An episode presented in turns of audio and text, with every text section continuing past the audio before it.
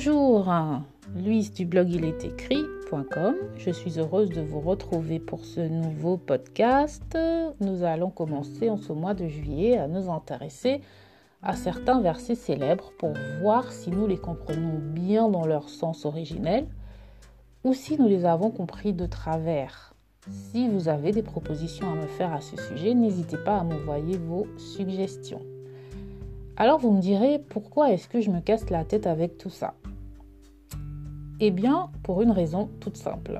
C'est que j'ai euh, eu à parler à certaines personnes, à discuter avec d'autres chrétiens, et j'ai remarqué que dans la majorité des cas, nous sortons, nous citons certains versets euh, types pour chaque situation.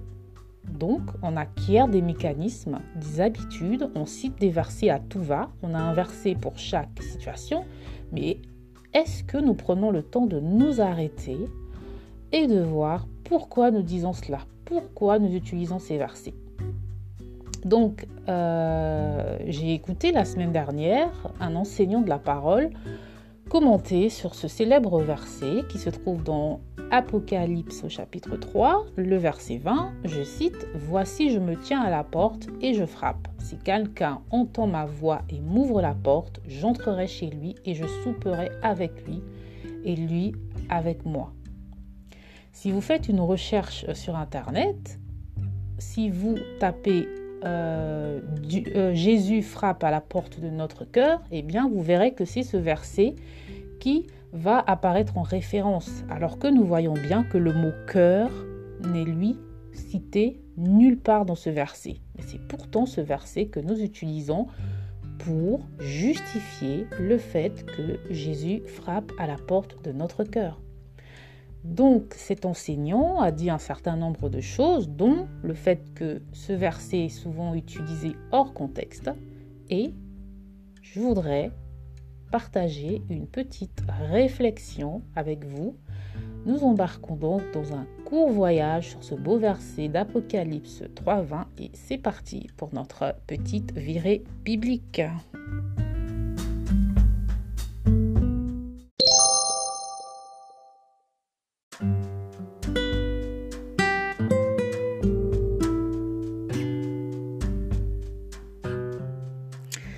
Alors, allons euh, réfléchir ensemble sur ce verset d'Apocalypse 3.20. Alors que disait cet enseignant de la parole que j'ai entendu euh, la semaine dernière? Eh bien, il disait que ce verset était souvent cité dans le cadre de l'évangélisation et qu'il était pourtant cité hors contexte.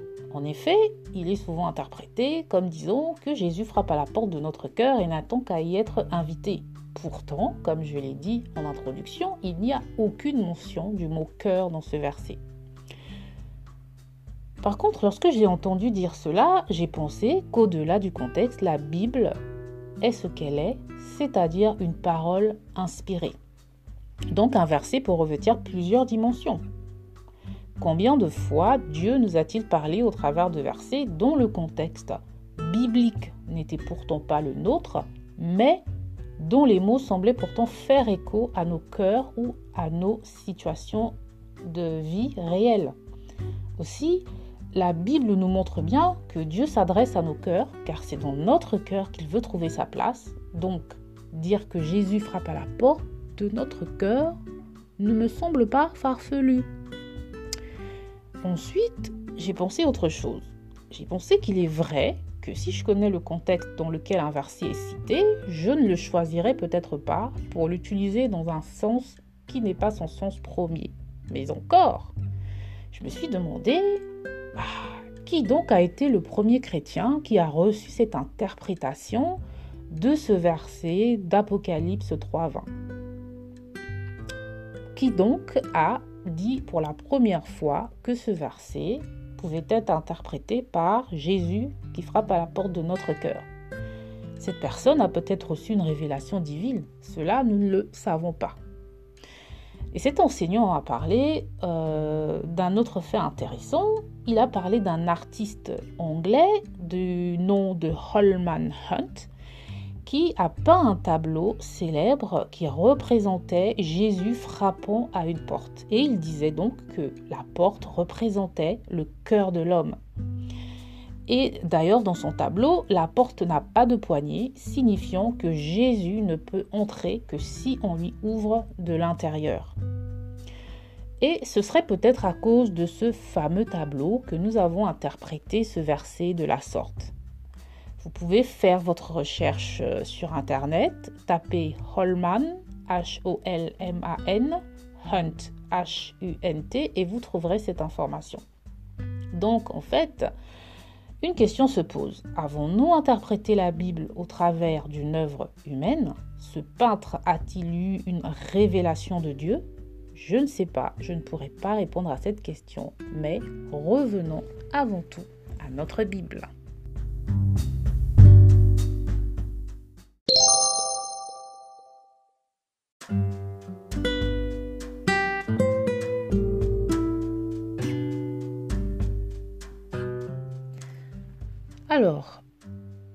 Commencer, il nous faut relire le chapitre 3 d'Apocalypse et peut-être même les chapitres d'avant pour nous remettre dans le contexte.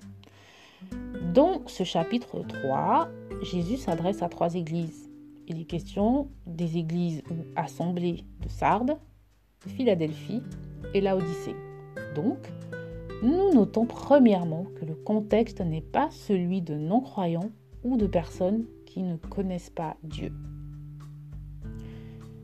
Nous disons au début du chapitre 3, les versets 1 à 2, je cite, Écrit à l'ange de l'église de Sardes, voici ce que dit celui qui a les sept esprits de Dieu et les sept étoiles. Je connais tes œuvres, je sais que tu passes pour être vivant et tu es mort. Sois vigilant et affermis le reste qui est près de mourir, car je n'ai pas trouvé tes œuvres parfaites devant mon Dieu. Puis au verset 7 à 8, nous lisons aussi Écrit à l'ange de l'église de Philadelphie, voici ce que dit le saint, le véritable, celui qui a la clé de David, celui qui ouvre et personne ne fermera, celui qui ferme et personne n'ouvrira. Je connais tes œuvres, voici, parce que tu as eu peu de puissance et que tu as gardé ma parole et que tu n'as pas renié mon nom, j'ai mis devant toi une porte ouverte que personne ne peut fermer.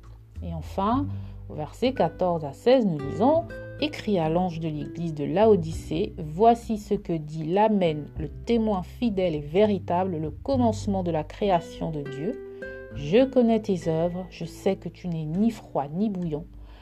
Puisses-tu être froid ou bouillant Ainsi, parce que tu es tiède et que tu n'es ni froid ni bouillant, je te vomirai de ma bouche.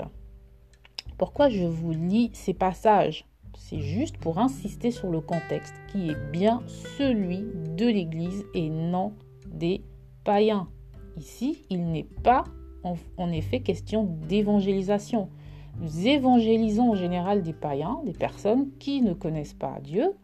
Et lorsque nous parlons à des croyants, donc à des personnes qui ont eu ou qui ont une relation avec Dieu, en général, le but c'est de les recadrer ou de les affermir, comme Jésus le fait ici pour ces églises. Il les prévient, tout simplement, de que s'ils ne changent pas leur voix, voici ce qui se passera, ou simplement il leur euh, dit voilà, parce que tu as été fidèle, voici ce que j'ai fait pour toi. Dans la suite euh, de ce chapitre, euh, nous avons ensuite un passage dans lequel nous trouvons notre verset phare. Des versets 19 à 22, je lis Moi, je reprends et je châtie tous ceux que j'aime. Aie donc du zèle et repens-toi. Voici, je me tiens à la porte et je frappe. Si quelqu'un entend ma voix et ouvre la porte, j'entrerai chez lui, je souperai avec lui et lui avec moi. Celui qui vaincra, je le ferai asseoir avec moi sur mon trône, comme moi j'ai vaincu et me suis assis avec mon Père sur son trône. Que celui qui a des oreilles entende ce que l'Esprit dit aux églises. Donc, ce passage qui conclut en fait notre euh, qui conclut notre en quelque sorte notre euh, chapitre s'adresse bien à des églises. Jésus dit qu'il frappe à la porte et que si une personne lui ouvre, il soupera avec cette personne. Et donc, nous voyons bien que dans, ce verset, il n'est nullement question de frapper au cœur d'une personne, mais plutôt à la porte d'une assemblée, d'une église de Dieu. Pour en revenir à notre enseignant, euh, il disait que ce verset avait une euh, toute autre euh, révélation que celle de Jésus frappant à la porte du cœur du cœur de l'homme.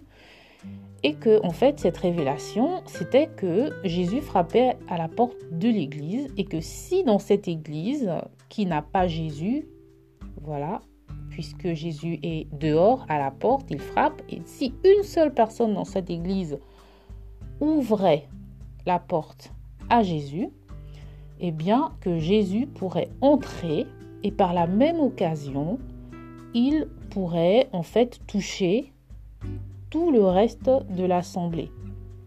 Bon, j'avoue que même après avoir lu ce passage, je n'arrive pas à la même conclusion. Serait-ce que je n'ai pas reçu de révélation Peut-être. Mais voilà, il est vrai que Dieu est puissant, que par une seule personne, il peut bouleverser les choses. Un enfant de Dieu au milieu des loups, s'il sert son père sincèrement et avec détermination, peut être un outil de destruction massive du mal et en réveiller plus d'un.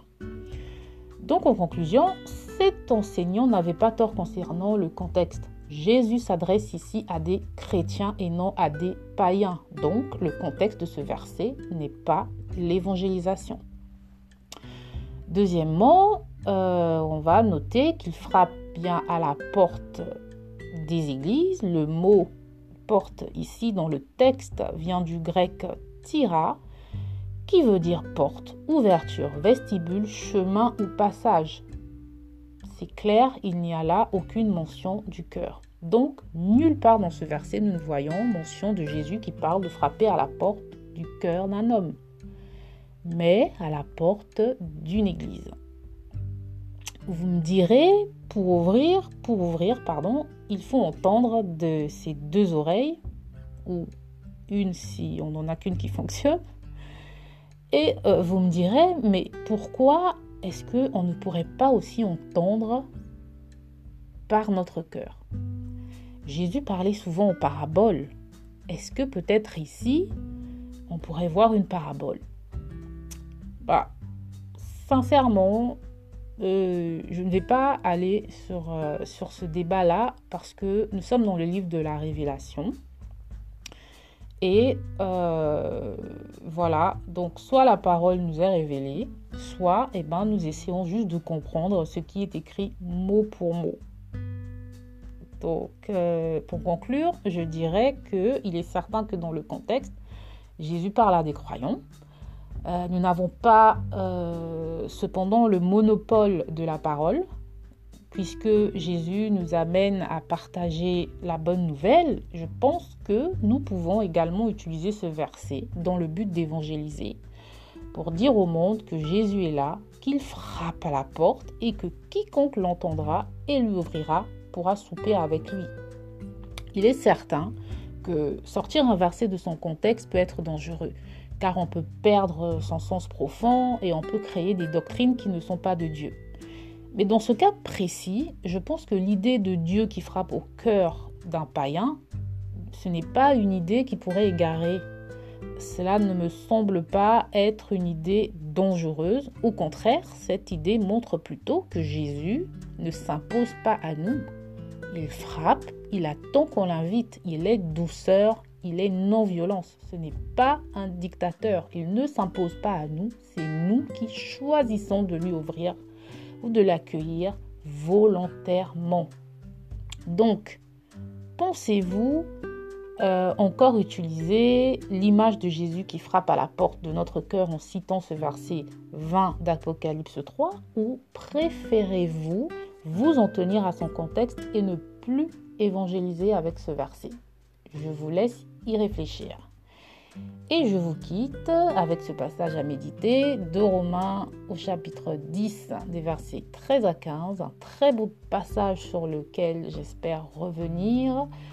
Je cite Car quiconque invoquera le nom du Seigneur sera sauvé. Comment donc invoqueront-ils celui auquel ils n'ont point cru? Et comment croiront-ils en celui dont ils n'ont pas entendu parler? Et comment en entendront-ils parler s'il n'y a pas quelqu'un qui prêche? Et comment prêchera-t-on s'il n'en est pas envoyé? Selon ce qui est écrit, qu'ils sont beaux les pieds de ceux qui annoncent la paix, de ceux qui annoncent de bonnes choses. Merci de m'avoir écouté et à bientôt j'espère pour de nouvelles aventures bibliques. Ciao